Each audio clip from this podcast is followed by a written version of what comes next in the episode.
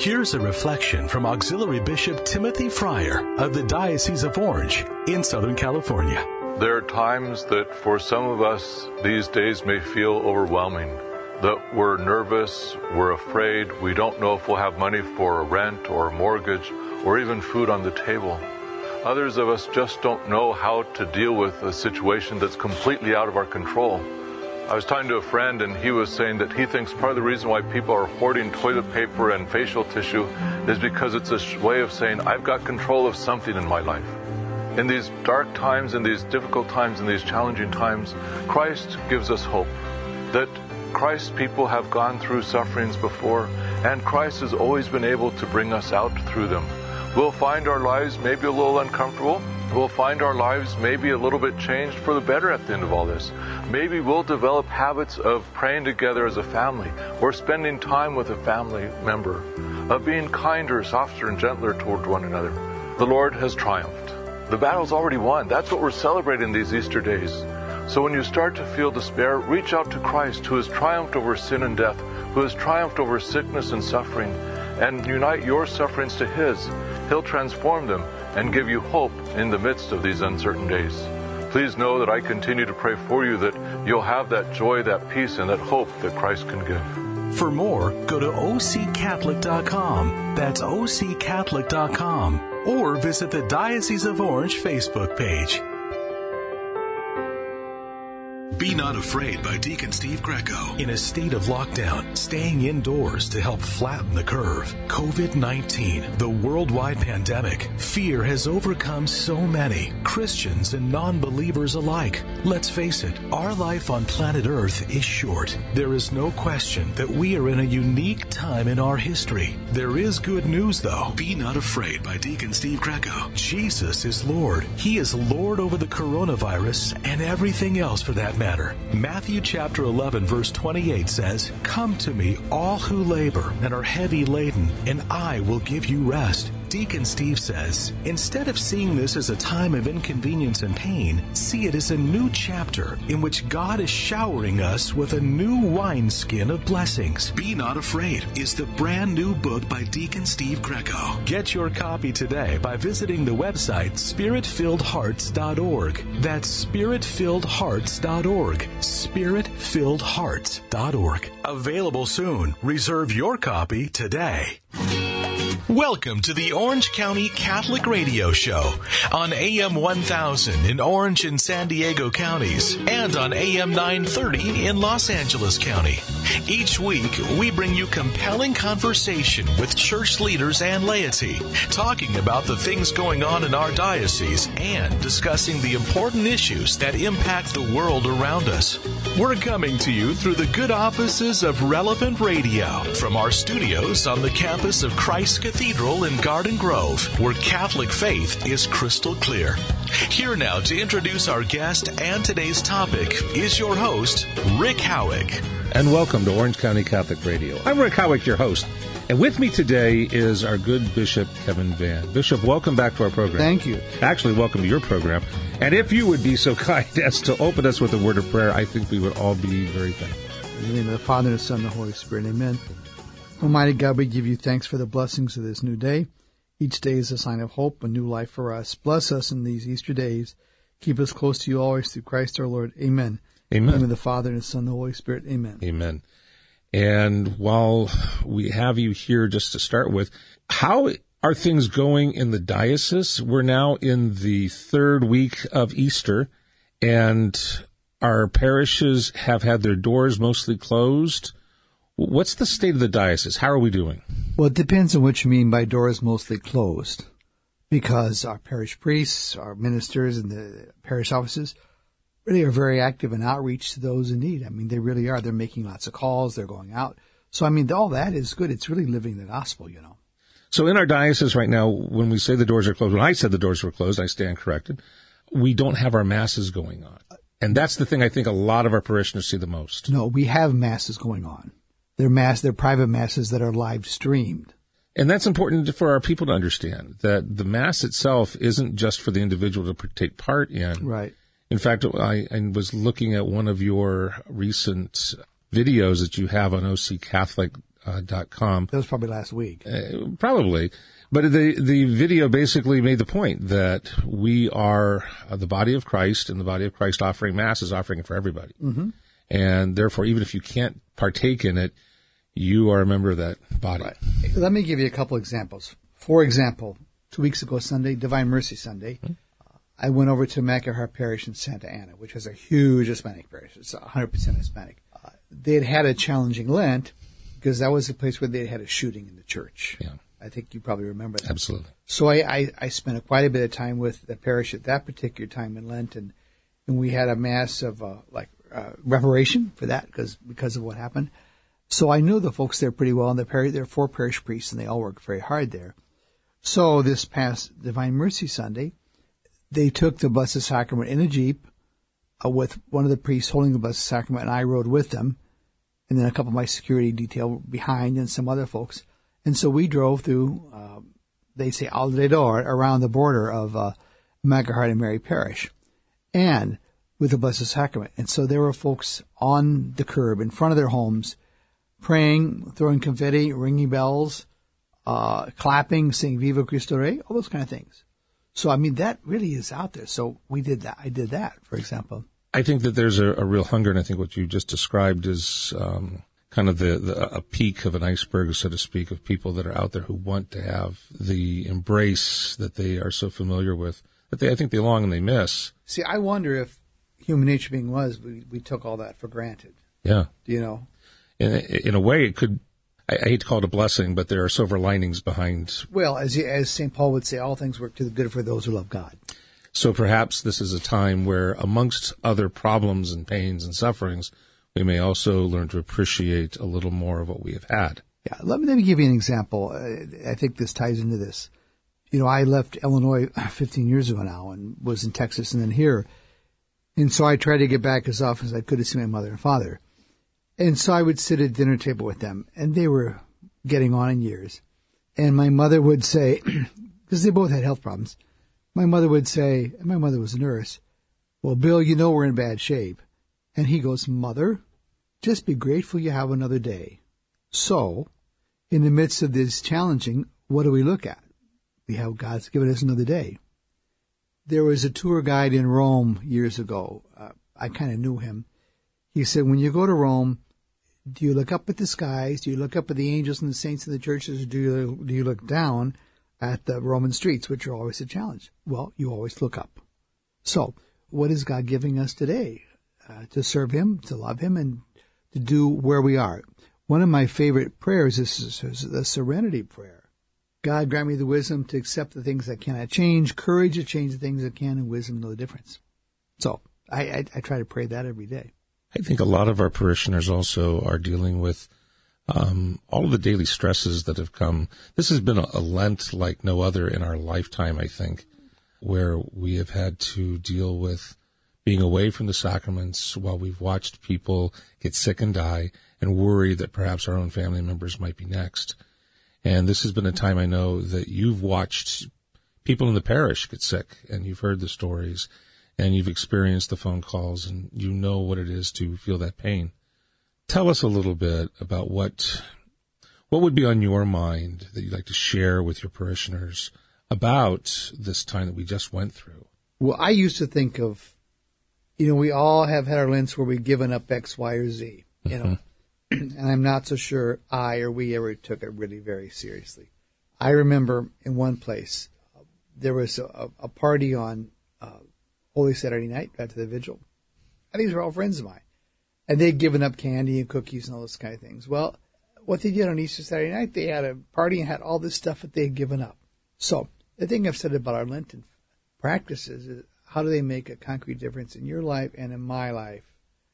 And so, you know, we didn't have to really pick up a superficial penance this year. I mean, there it was. God picked it for us. God picked it for us.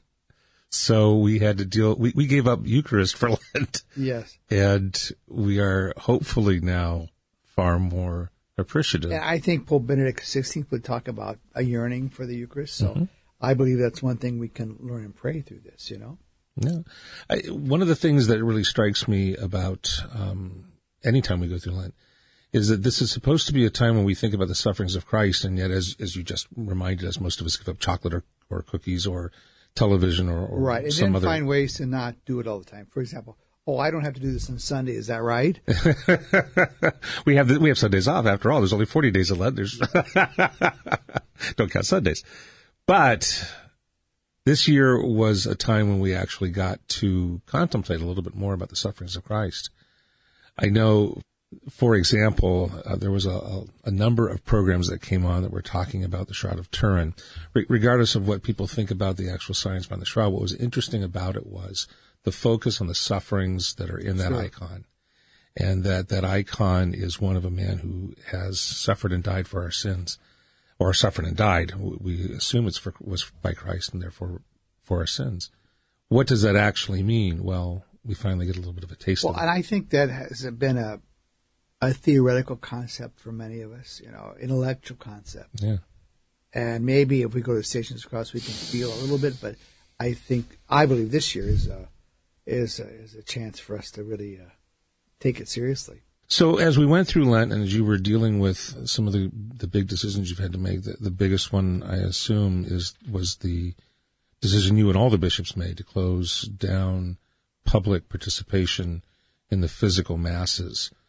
Uh, what was that like for you? Well, you know, I uh, two things. I don't make those decisions on my own.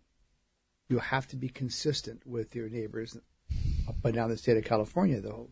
No, another southern province of LA, another province of San Francisco. So those decisions came about after uh, really gathering together as the California Catholic Conference. And we have a weekly phone call. Uh, I'm the vice president of the California Catholic Conference. Bishop McElroy is now the president. Bishop Cantu in San Jose is, is the secretary treasurer. So we do all those things together, and I have to say, I'm really grateful to be able to, to work with them because we have to be consistent as much as we can across up and down the state. You know, now we had our initial decisions. We all pulled back on some things in the liturgy, like communion of both species and no sign of peace. We did all those things right away. But when it became clear that it was really getting worse, then many of us made a decision just to keep more distance, and then and then I, we all gave dispensations if folks were very concerned not to have to worry, come come to mass, but it was churches were still open, and so we did, you know. But then it really got where we really needed to do that, so we we did this together. Yet even doing it together as the Bishop of Orange, the person who's in charge and therefore also the spiritual father to all the people that are here, it had to hit you. Sure, it did. But just let me tell you about my father again. My father always said you have to do the right thing. It doesn't mean it doesn't hurt, Father. But it means, no, I have to have a peace of conscience that I've done the right thing. Yeah. And I didn't lose any sleep over this. okay. Because also, you know, the great commandment, love, love your Lord your God with all your heart and all your soul and your neighbor as yourself. Yes. And not loving your neighbor as yourself means that you don't want to be a vector for this. I, I just I go back to Jesus saying, "Not my will, but Thy will be done." He still didn't want to do it, but he wanted to do it. But my father always did the right thing. He did the and the right right thing. thing is never easy, but I did it. Yes, he did. And you know, one I've said this a number of times in various discussions. I'm fortunate to have had some science background. Mm-hmm. I was a medical technologist. So that means I had courses in epidemiology and microbiology and the like. And I have some sense of how these things spread. So I'm grateful I had that background because I know what could happen. Yeah. I don't want the Diocese of Orange or folks in the Diocese of Orange to be vehicles by which they, they themselves get sick and then they spread this. Uh, You know, you've seen what's happened up and down the West Coast, for example, or in New York. No, I think most of us who were looking at this coming to Korea back a month and a half ago, I think most of us were looking at that and saying, it's going to come here. What do we do? Mm-hmm. And as you and I were talking privately earlier, how many of the people that are assisting at Mass are frankly of an age that they really can't get this? This is not the age where you want to be able to get this for a lot of the people who are at daily Mass, who are going to be the, the ones who are helping out, the ones who are most likely, therefore, to be exposed you can love the mass and love the, the uh, Eucharist, but are you willing to, to kill for it? Well, is it about? It's about love of God and love of neighbor. Yeah. That's what the Eucharist is. Yeah. And if it's of a love of neighbor, then my wanting the Eucharist cannot possibly be at the expense of someone else suffering and perhaps even dying. Know, and then somebody else mentioned to me the other day, and uh, you know, first of course, first of all, I'm with that age group that that could be more vulnerable, and I'm diabetic besides, so I really have to. Don't get it. Yeah. Please don't get it, Bishop. So I don't know. So I mean, I stay home a lot. yeah. But someone was complaining to me about having to stay home, et cetera, et cetera. But you know, we can still go to the grocery store. We have food. I hear you. I said, but let me ask you, why don't you reread the Diary of Anne Frank? Mm-hmm. Reread that and see what they had to do in an attic in Amsterdam. Yeah. So I think we always need. It's not that I'm un- unempathetic, but we have to have a perspective on things, and you know, it's how do we react to the uh, things the Lord and His providence uh, comes our way. You know. This has indeed been a an, a um, a Lent that's um, going to be unlike any of the other Lents. I hope anyway that we will ever have in our lifetime. Uh, when we come back, I'm going to talk about how this has also become a unique Easter. Um, although interestingly similar in some ways to the very first Easter, where they were alone, waiting, scared in their rooms Sure, for sure, sure. not expecting the resurrection. We are talking with Bishop Kevin Vann, our diocesan bishop here at the Diocese of Orange, high atop the Tower of Hope. And when we come back, we will talk about the season of Easter. We'll be right back.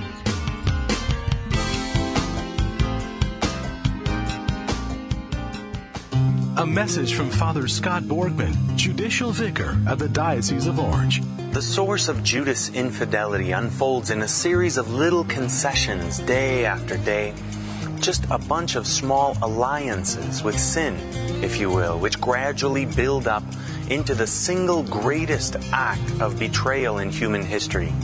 This Easter season, dear friends, is all about personal context. We're spending a few moments in this quarantine away from the hustle and bustle of everyday life, and you've got to ask yourself two questions. What is the state of my soul? Am I enthusiastic, sad, anxious?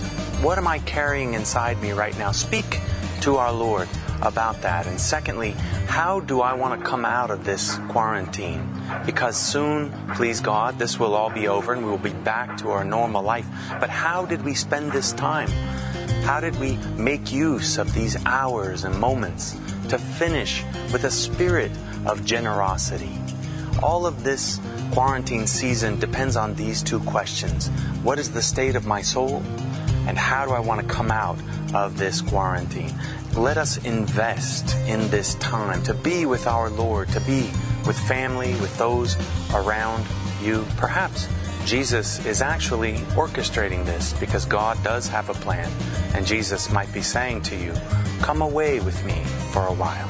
For more, go to occatholic.com. That's occatholic.com. Or visit the Diocese of Orange Facebook page.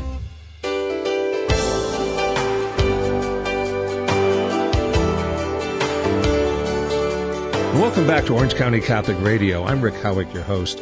And with me today is Bishop Kevin Vann. And Bishop, again, I want to thank you for coming in and sharing this time with us. We were talking in the very first segment about the Lent that we just went through and how it, it may actually, in some ways, serve a purpose by God to remind us of what it is we truly actually have and how we can be more appreciative of it. We have moved into Easter and Jesus Christ is risen. Alleluia. And we are in an Easter that is under the circumstances that we also have not really encountered before. How has Easter struck you as bishop of this diocese? What things have stood out for you so far as we've begun this Easter season? Well, let me start with the Chrism Mass that we celebrated. You know, we're we're celebrating all our sacraments and masses, but we're doing them live stream from here. Well, that includes even big celebrations like the Chrism Mass. So we had it live streamed here. Now, I think it was Monday of Holy Week. Now, if you remember that week leading up to it, we had lots and lots of rain, and you know we're grateful for that. Believe me. I mean, you can see the snow in the mountains. That'll last us a long time, so that's a blessing there. But it's it was dark, kind of dark and dingy. Well, it was dark and overcast. Well, we came out of the Chrism Mass. Lo and behold, the sun was shining, and there was a rain, a full arc rainbow here. so, I mean, that's symbolic to me of the, of, uh, you know, that the Lord was leading us through this. Uh, that was His light, you know. And if you read all of the uh, Easter readings, the resurrection and following, what is the thing that Jesus always said? Well, do not be afraid. Do not be afraid. And if you, that's the message of Our Lady of Guadalupe, by the way, to Juan Diego. So I think that's we take that with us, and that the Lord speaks to us, especially through the readings. Said, "Do not be afraid," and then we think of what uh, Father Junipero Serra said. You know, "Siempre adelante," you go ahead, a day at a time. Well, and it, we sometimes kind of uh, skip out on Triduum. It's a, the smallest, the shortest of the seasons, but it's a full season. This year was was uh, very interesting because Silent Saturday was truly silent. It was, yeah. And we were um, all sitting and waiting with anticipation.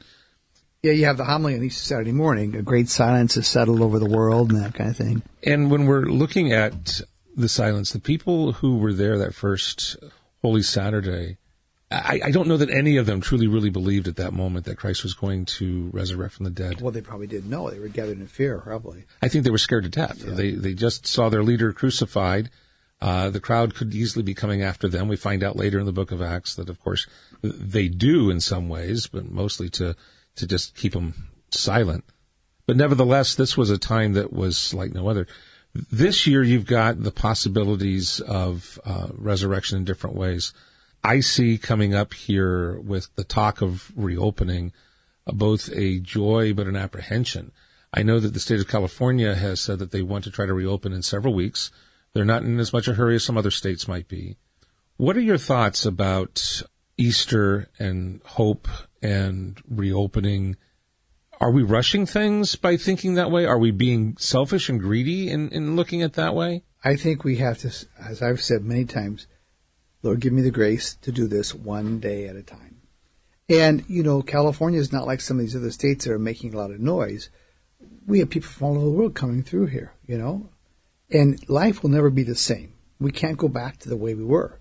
And it means reopening, probably gradually, but you just do it as it comes along and do the best. You know, where the California bishops are talking about that now.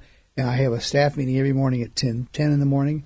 We're talking about all that. It's just going to be, it can't open the gates, come one, come all. You can't do that because this is contagious. And you have to have concern for the neighbor. Mm-hmm. I'm really adamant about all these things. Well, and when we're looking at the peak, so to speak, they're talking, they, they talk a lot about the peak and how the peak needs to be reached. We need to be on the other side of the peak. All that really is saying is that we've slowed down the number of people who are catching the virus. Mm-hmm. It hasn't been eliminated. They're still catching it. Well, look what happened in Hokkaido in Japan. Did you see that? They opened it all up again. Now they have a worse infection. That's why you have to be deliberate and gradual in this. My understanding is in 1918, when they reached the fall and reopened things back up, the cities that did that, actually, I guess it was the spring because they started in the fall. The spring when they opened things back up, uh, they had what was it, St. Patrick's Day or something like that. And as you were saying, one of the cities opened and one of the cities didn't. I think that's New York versus Philadelphia. I think it was. I mean, let me talk about that because I'm fortunate to have been close to two generations.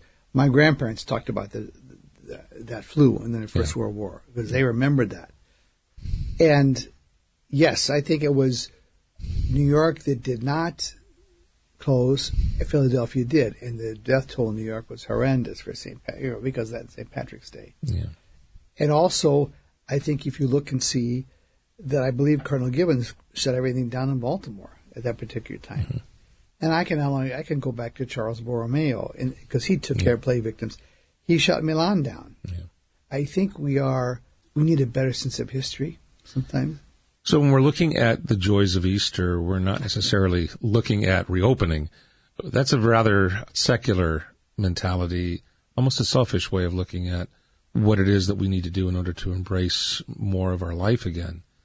Our life really is not experienced in our resumes. It's not really experienced in what we do for a living. It's not really experienced out there. Yet we want our lives back. What do you say to people who are at the, they're, they're tired what, what do you do with the 35 year old mom who's got um, tweens and teens who are at home and chomping at the bit? What's the message to them now that we're seven weeks into it and going on week number eight? And as you say, one day at a time, it still it begins to, to build up. That's still the message. You can't live life looking way ahead. You okay, what's God giving me this day, and how can I respond, and how can I find the strength I need just for today? And how do we at least prepare something perhaps for um, peanut butter sandwiches tomorrow? Yeah, basically, yeah. make sure that we get through. I mean, I know it wasn't the plague and all that, but I just remember my own parents. You know, life was never easy for them. They balanced multiple things, multiple kids, multiple obligations, and we were all in the house a lot of times, but it wasn't like this. But nonetheless, we just can't look too far down the road, but know that God will see us through and give us the strength that we need. The idea of resurrection is that Christ is, is with us now forever.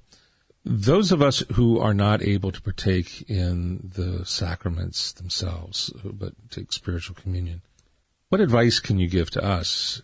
You're part of clergy. You're able to take part in daily mass. I'm assuming that you just came from mass not long ago. Mm-hmm.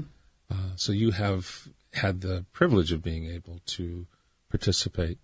Those of us who haven't, even though we're part of the body of Christ and therefore are sustained by the body of Christ, nevertheless we still we, we miss it. Other than saying that, well, one day at a time, what can you say for the spiritual edification? Well, I'm not so sure that we've thought much about spiritual communion in recent years. I was taught it, thankfully, by the Dominican sisters. And the church would say it's equally, it's equal presence of Christ in our lives. He comes into our lives. Well, then let's talk about that. How, how can we make the most of the spiritual communion that's available to us? You, you, you take that prayer and you say it every day, and especially with live stream masses, watch live stream masses, and then uh, pray that prayer at the same time. Or we also hear, you know, we have, uh, we put on an exposition of the Blessed Sacrament every day, mm-hmm. except for days we have funerals. So I've had folks pray that prayer and they sit in front of the TV or the, or the computer and, and, see the presence of the Lord in the Blessed Sacrament and to do that. I, I know that there are some people who have difficulty getting over the electronic nature of trying to look at the sacrament on TV and imagine that that's really the sacrament. But what other choice do we have? Well, I would ask the question, is it not what an icon is? An icon isn't the real thing. An icon is an image, exactly. Yeah. And, and, an image, in fact, that really is considered divine, you know? You know, and, and also some of our parishes have put the Blessed Sacrament where people can drive by and see it as well. You know, St. Vincent de Paul, I think, did that. Yeah. Which was a brilliant thing to be able to do. One of the things that strikes me, especially for those people who really would like to take part in Mass, is that there are a number of masses that, as you said, they're being live streamed. They're not oh, just, they, they've multiplied all over the diocese, and it's and all over the world. I mean, we've had you, you broadcast on EWTN uh, Easter Vigil, as I recall, which again, people throughout the world were able to partake in that uh, live. And one of the things that strikes me is that if it's going on live, God is not limited by the physical right. location where you're at. If you're at one with the people in that mass, what does it matter that you're a hundred, a thousand miles away? You're still at that mass, are you not? You are. I mean, it really is another facet of, of communion. You know, spiritual communion, communion together. You know which means that when that mass is going on, especially for people who, okay, I don't want to see an instant replay. I don't want to see the, the tape version. I want the live real deal because I want to participate. You really can't participate. We've got people every week that go into the cry rooms for a number of our, of our masses. They've got windows in between. Are they not partaking they in mass? Are. They surely are. They surely are. Oh, so if they can do it behind a glass, why can't we do it at the same time as taking place? Yeah. You know, with a time delay, I'm looking at my technical director about five seconds, baby. if you know the mass well, you know what's coming up. So pray that that forgiveness is for you as well.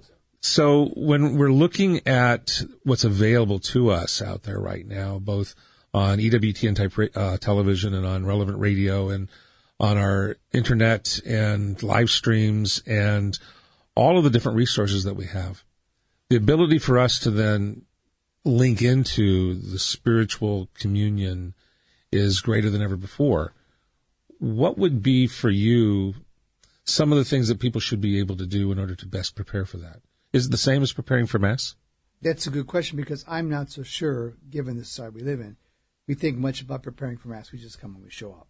We don't even have the three hour fast anymore, you know. Right. A one hour fast, which isn't always even looked at. Anyway, do I, I, I think every day we have to stop and think, okay, how do I prepare to meet the Lord today? What's He calling me to? Because in one sense we have a little more time and space than we used to. So how are we going to use that where we are now? How am I going to learn from this? You know, uh, while it's true I'm able to celebrate mass with a handful of people, nonetheless for a parish priest it's very different now because we're used to being in contact and communion and relationship with all kinds of people. So that's that's something that we miss. It's very different.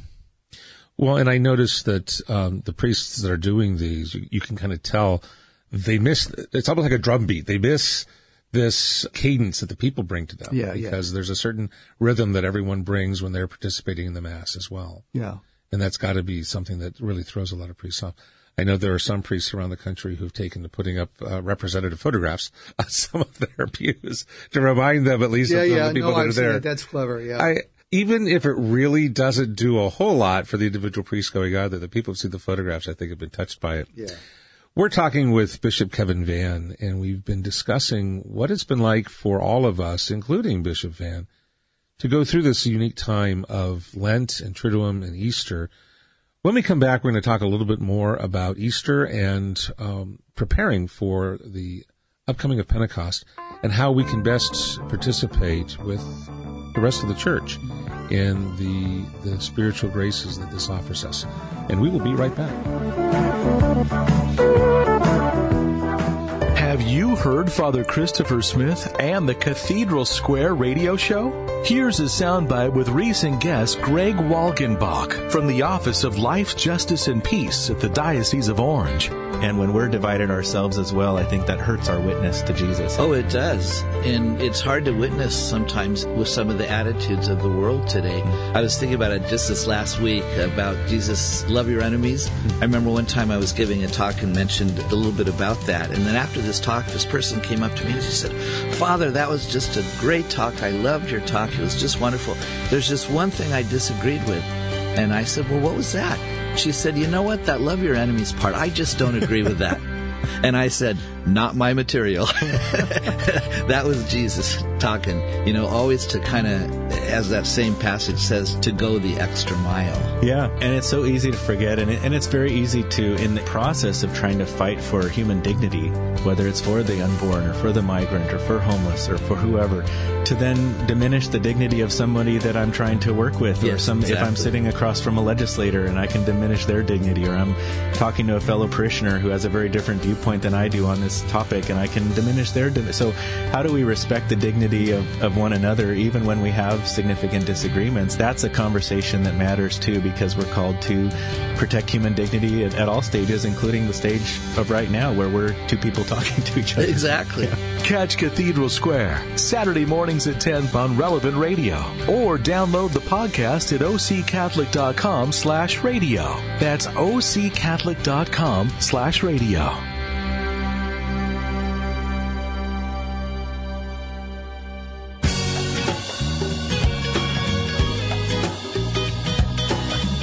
And welcome back to Orange County Catholic Radio, coming to you high atop the Tower of Hope in beautiful Garden Grove, California, where Catholic faith is crystal clear.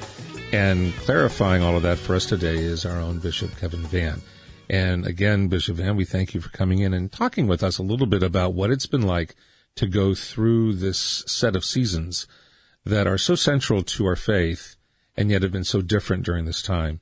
We were talking during the break a little bit about some of the the unique needs that some of our um, some of our frontline people have, and I know that you have gone along with uh, Bishop. What was the other bishop that went with you? Bishop Tim Freyer, Bishop. Freyer. Bishop Freyer went with you, but you went to you went to separate buildings together. Well, no, yeah, we went uh, Different hospitals. We spread. I went to hospital because he's on the board of, of St. Jude's in Fullerton, and St. Joe's being here in Orange. I go there a lot to visit patients anyway.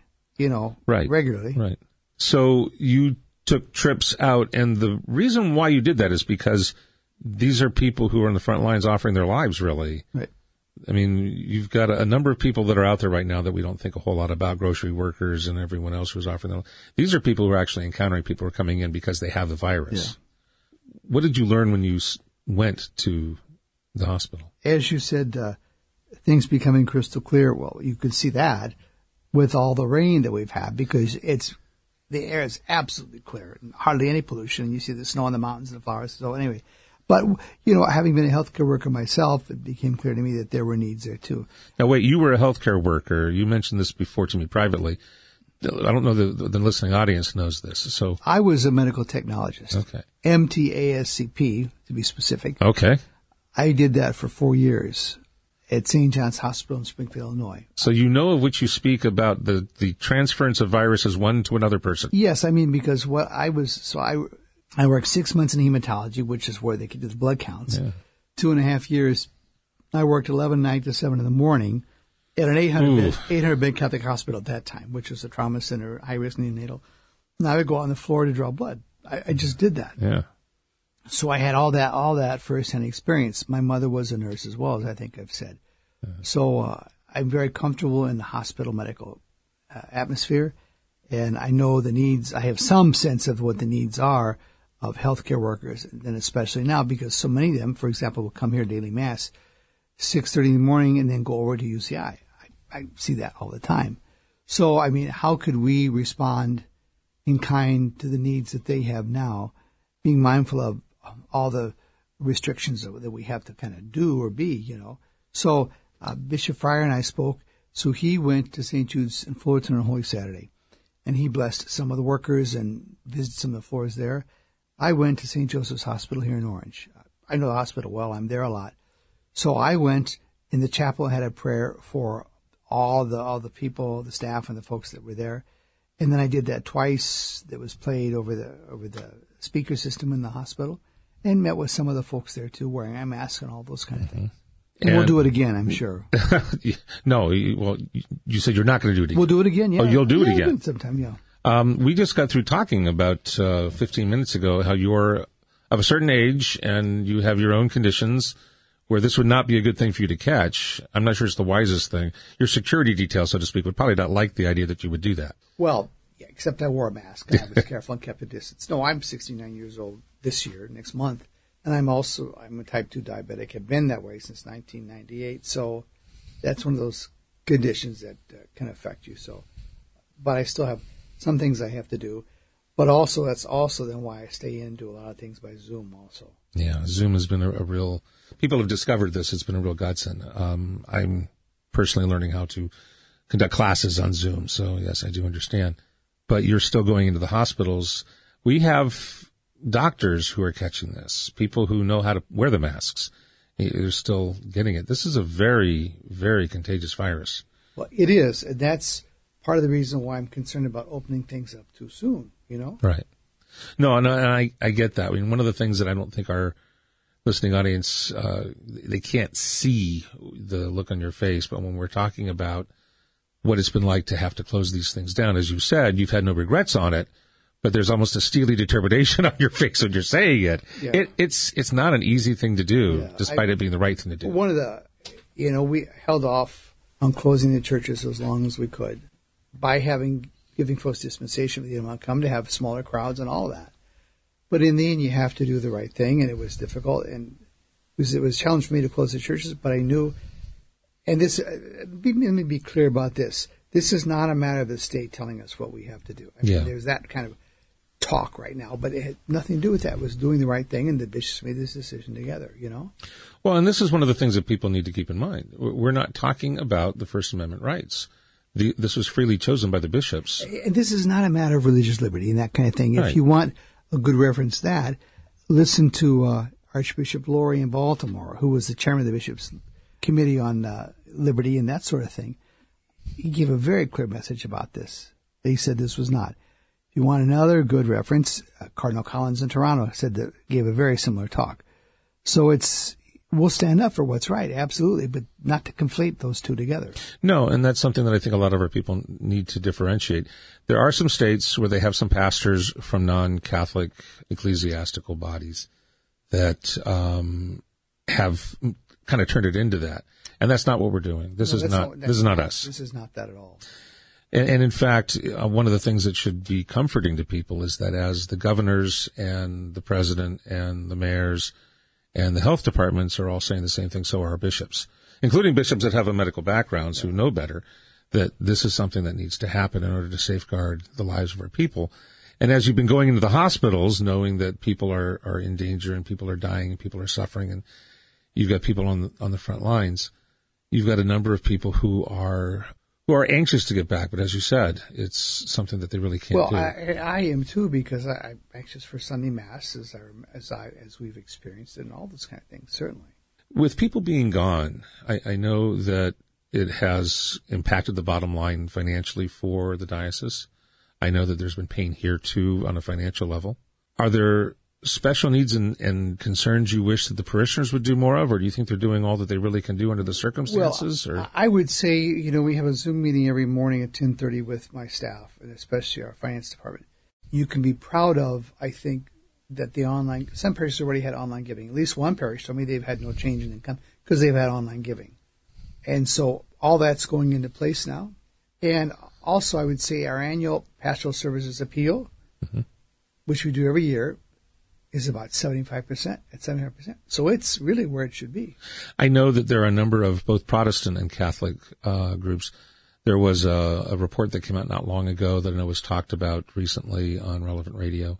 The state of the plate, I think is what they called it for the parishes that pass the plate instead of a basket, but that it's way, way down for a lot of churches. Of course, because we de- we depend on that, and also financially, I we have to be responsible for where we are right now and think right. of the in this case, think of long term.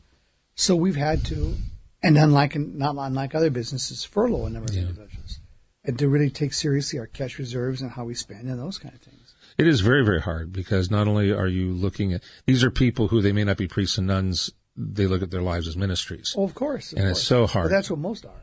Yeah. Well, and, and that's the point, though, is that, that these are ministers who then are. There's not other jobs really to go to. It's very hard. And it, I would say then it's heroic too with our folks who were here. Some of them had to take on two jobs, two two positions, or that kind of thing. But yeah. they do it very willingly, you know.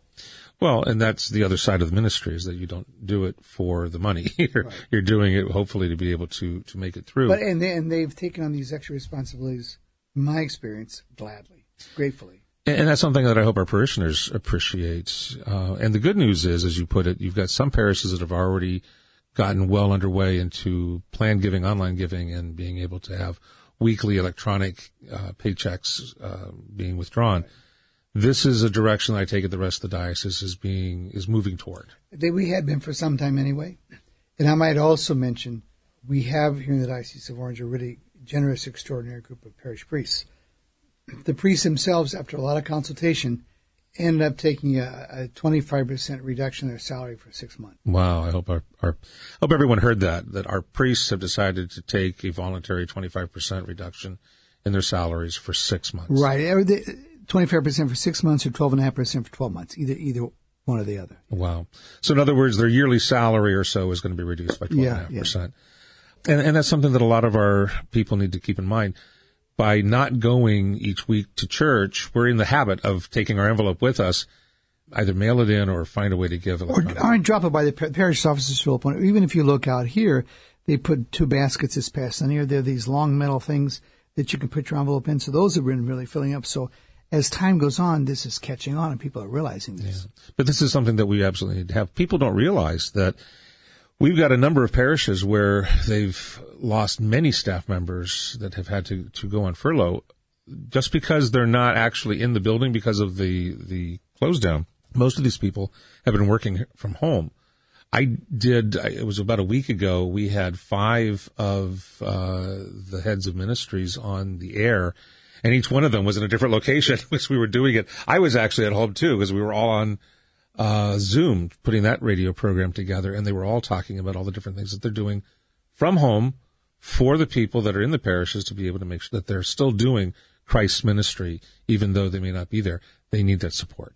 Also, a number of our priests in places that have done this have assumed extra responsibility as well. I would tell you in a, at least a couple of our parishes, the priests are doing the gardening, the grass cutting, and all those kind of things. You know? Yeah, and a lot of these priests that are doing that, uh, that might not be saving a lot of money, but it's enough to be able to, to make it. And, right. And that's the other thing is that if you are, if you call ahead, I would assume that there can parishioners volunteer for some of those things? Sure, they can, sure they can. And, you know, most parishes have at least one or two people still working in the office at the present time. And our parish priests said the other day, like Father Smith said here, contact us, let us know, get a hold of us, you know? The lawnmower can be used by a lot of people. Uh, I take it that we have enough insurance to be able to cover as long as people are doing what they're supposed to be doing. Oh, sure, sure. So if we have people that want to volunteer, they're willing to come in. We'll take your sweat equity. Right. We, especially while it gets hotter, uh, it, we're willing to cover the boardings to make sure you're able to get in. Mm-hmm. And while you're doing that, if you're able to bring your envelope along, please do so. We're talking with Bishop Kevin Vann, the bishop for our Diocese of Orange. And we've been talking a little bit about what it's been like to go through this series of seasons where the COVID virus has shut us down in many ways, but not the heart of Christ, not the ministry itself, right. and that we actually are up and running and thriving. When we come back, we've got one more segment. I want to talk a little bit about what's coming up. We've got Pentecost. Pentecost has to do with the Holy Spirit coming in and enlivening our birthday, church. Birthday of the church, yeah. I want to make sure that we talk a little bit about that hope that's coming, not just to get out and reopen, but what it really means for Christ to be in our lives. Mm-hmm. You're listening to Orange County Catholic Radio. I'm Rick Howick, your host, with Bishop Kevin Vann, and we will be right back.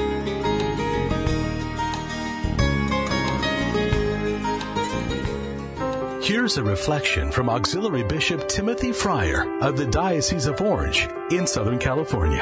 On Holy Thursday, one of my priest friends was texting me, just wishing me a happy Holy Thursday. And then a few hours had passed and I hadn't heard back from him. And then he wrote back, Hey, sorry for the delay. I got called to a sick call. And it turns out I ended up baptizing this person who's in danger of death by emergency. What a heroic thing for him to do. And yet that night I was talking with another priest friend, just seeing how his day went. And he spoke of how, in the midst of trying to prepare for a very different Holy Thursday and get live stream going, that he had a sick call in the morning that he went to. And then right after lunch, he got called to another place and he ended up spending an hour and a half, almost two hours, talking with somebody who's dying and ended up giving them emergency baptism two of my friends on Holy Thursday out there with the sick, baptizing people in case of emergency. It just goes to show we've got great priests. They're out there caring for you. They're ready to help you. Don't be hesitant to give them a call. And if you have a chance, say thank you.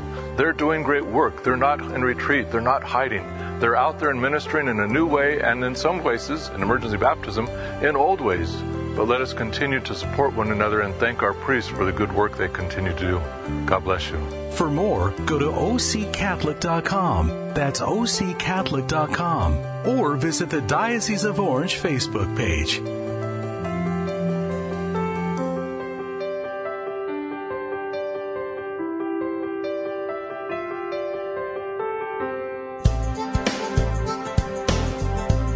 And welcome back to Orange County Catholic Radio. Before we go any further, I want to take a moment to thank Bishop Kevin Vann for being here. I don't want to forget to be able to do that. Bishop, thank you so very much for coming in and sharing some time with the listening audience out there throughout Southern California who are sheltering in place, who are trying to make the most of these last seven, eight weeks and going on into the future with however many weeks God has us shelter sharing with us a little bit about what it's been like for you and for the church that you oversee to go through these series of seasons. We've gone through Lent, we've gone through Triduum, we're in the midst of Easter, we've had the privilege of engaging in Mercy Sunday, and we are looking ahead at Pentecost to the birthday of the church, to the to the anniversary, of the coming of the Holy Spirit in such a dramatic way, Acts chapter two and all of that. What can you share with our people about the hope that Christ brings to our world even this year? Well, I always look, Pentecost is, is one of my favorite days as well. It's symbolically one of the most, you know, you have the color of red for the Holy Spirit, and you have the great, the great prayer, of Veni Creator Spiritus, which is really a, a beautiful prayer, begging the Holy Spirit to come. If we remember about that, that Jesus said, I will not leave you orphans, I will send you another paraclete, another helper. So the coming of the Holy Spirit means, in fact, that the Lord is with us. He is, he is with us as our helper. And the Holy, the coming of the Holy Spirit is about transforming our lives. Look how it changed the apostles dramatically. So Pentecost, it's the birthday of the church. It's new life, a new beginning. We are sent on mission. So it's a reminder that the Lord gives us the strength that we need, especially with the gifts of the Holy Spirit. You know, in confirmation, we have those seven gifts of the Holy Spirit. I always ask the students that. So we, let's not forget we have that to be able to use that. And really, Pentecost is really a joyful day. So I think we can really look forward to that. And maybe, God willing, if some of these restrictions are eased, maybe we can have some of the sacramental celebrations that we couldn't have had earlier. We'll have to wait. And we'll have to look to see what that looks like. That looks like. We might get creative with how that. We have to because it's not it's not it's not going to be the same. It's going to be gradual, but but it, but it's coming at some point, and I'm not I don't know when, but the first post resurrection communion service took place with Jesus on the road to Emmaus, mm-hmm. and which uh, was the gospel, yesterday. which we just celebrated. And uh, I know I was listening to Bishop Barron uh, talk a little bit about an interpretation he saw on that that I thought was interesting. In the Adam and Eve story, we have them taking part in essentially a meal out of disobedience, and their eyes were open to their shame. And here at the road to Emmaus, Jesus Christ seeks them out, and they have a, a, a meal that opens their eyes. It opens their eyes, yeah. It opens their eyes to be able to see Christ amongst them. That is one of my favorite gospel accounts. It's only found, of course, in St. Luke. It's beautiful, though. It teaches us, I think, I preached on that the other day, yesterday. It teaches a couple things. First of all, again, the reality of the, of the resurrected Christ. He was not a phantom. He was not a figment of somebody's imagination. He really rose from the dead. Secondly, you have where that occurred in a, in a dialogue with his disciples and friends. So those conversations and dialogues we have with one another really mean that the Lord is present in our midst. And the road to Emmaus is a journey, and that's a journey, that road that we are on now. And we know how the, the disciples' eyes were opened. We have to believe, taking that account seriously, that the Lord will help us not only be strong, but will open our eyes as well. This is one of the things that we were talking earlier about. Uh, I think a lot of people sometimes kind of settle into the routines of their lives and what do we really believe about Jesus Christ and how real do we really think he really was in this resurrection? Um, when I was in seminary, I remember reading several different books from people on different ends of the spectrum, so to speak. What does it mean for resurrection? A lot of it didn't mean a whole lot about what I understood resurrection to be. But one of the things that was, uh, we were talking briefly about the Shroud of Turin, that represents that Christ really came back as a real person. As a real person. And, you know, I had some of those same uh, theological uh, experts or books as you did. and they were so done intellectual that they, they didn't make any sense. What is resurrection? This is terribly, how am I going to try to say this? I would thought at the time, well, bluntly, Bishop, bluntly. What, what, do you believe or don't you believe? Right. That's what I thought. Yeah. And I think that's what some of that stuff still says. Yeah. And this is where I'm a former Presbyterian and the, the wonderful thing about Protestants is they love Jesus Christ a whole bunch.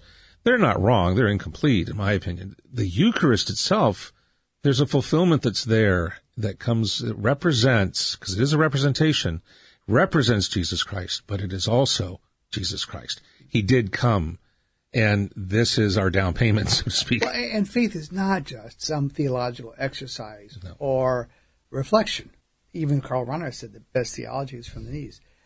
It is a personal relationship with Jesus Christ, not just some uh, theological uh, doublespeak.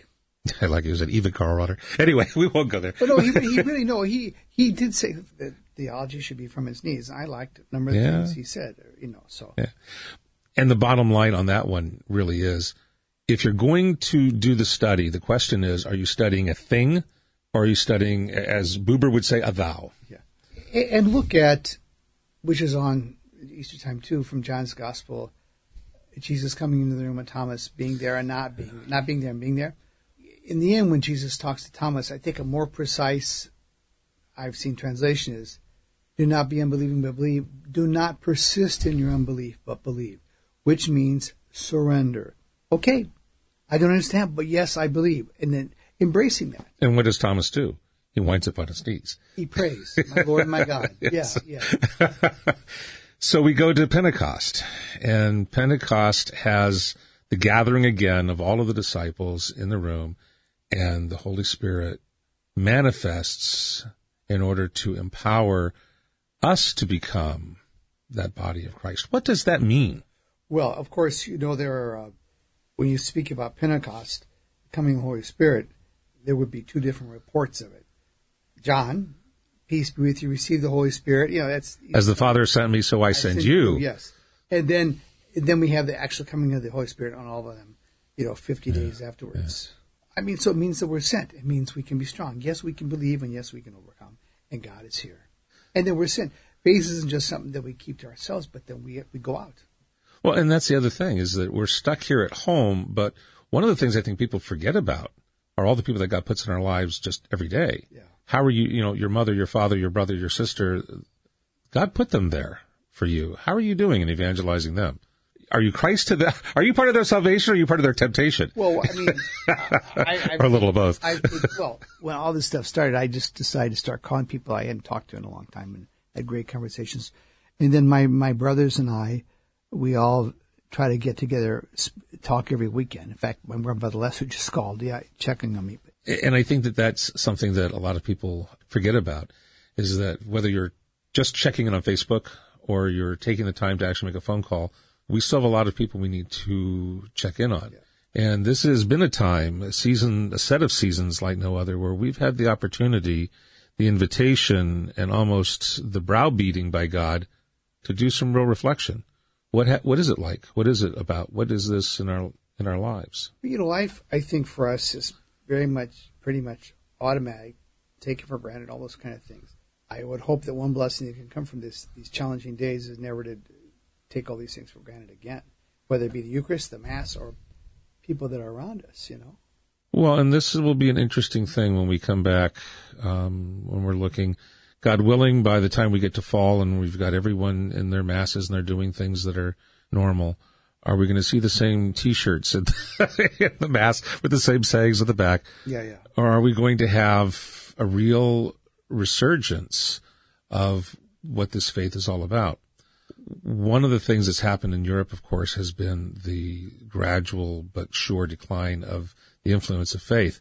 And what's been growing in Africa, where they have danger, where they have um, a great deal of pogroms and persecutions, they've been growing the what we will call the global south has been growing by leaps and, and bounds. It still is, yeah. And it's almost as if the more uh, struggle that you put someone through for the sake of the faith, the more they appreciate it. Uh, you know, and it, let me just speak a little bit about Italy. When we dedicated Christ Cathedral here, I made reference to the contribution or what we owe to the Italian sense of culture and art for the Christ Cathedral campus here. Look, the organ in Padua is, is almost done. You know, we had to change the dedication date, but that's from Padua, northern Italy. The stonework all comes from northern Italy. The, the fellow who did the work on the gray stone on the altar, that his name is Piero Zanella. He's a good friend of mine. His mother died in a convalescent home in Verona of all this. Well, he couldn't go to a funeral. So it's just been devastating for Italy at a time when the faith there has been in an ebb, you know? Yeah. Uh, so. This is a time that hopefully we'll see a resurgence yes, of faith. Yeah. And I'm hoping that in Southern California, we're going to see a resurgence in faith. One of the things I think that our people who, especially those who've been able to listen to this broadcast, or if they listen to it as a podcast on occatholic.com, that they will remember that their bishop has been here and has made the hard decisions because of the right decisions to make in order to safeguard, but also to empower the ministry of Jesus Christ under the circumstances the best that he can. So I want to thank you You're on welcome. behalf of your church, uh, Bishop. I don't know if I have the authority to do that, but I'm going to take it anyway. And um, the people do appreciate that. What they really want, I think, is to know, and I think you've given that to them today, is that their their spiritual father here is really looking out for them and doing what a spiritual father Yeah. should do. I, I- the, the big challenge for me is I like to be out there and be visible, you know, so people can see me. I, that's and it's been a bit more of a challenge for me, but I do that in whatever venue I can now, you know. Well, with that in mind, would you please, uh, oh spiritual father, would you lead us in a word of prayer and a blessing for your people? Well, Almighty God, we thank you again for this new day and the beauty you have given us to inspire us and bring us life. Bless us in these Easter days and this season of new life, that the risen Lord may guide us and walk with us as on the road to Emmaus through the new life promised to us. And may Almighty God bless us and keep us, the Father, the Son, and Holy Spirit. Amen. Amen. And you've been listening to Orange County Catholic Radio. I'm Rick Howick, your host. With me today has been Bishop Kevin Vann. And let me pause for a moment. Thank you, Bishop, You're very welcome. much for coming in. You're welcome.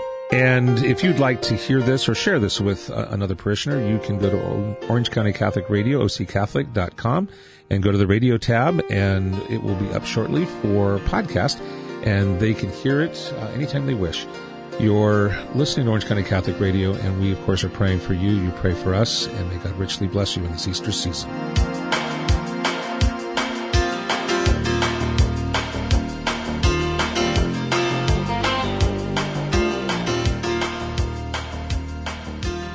Saturday mornings are a little brighter with host Rick Howick in Orange County Catholic Radio. Here's a soundbite with a recent guest, Dr. Louise Dunn from the New Hope Crisis Hotline. It's interesting, though, that even with people that tell us that they're atheists or agnostics, sometimes we ask them if they still want us to pray for them. How many people say, "Ah, "I can't hurt"?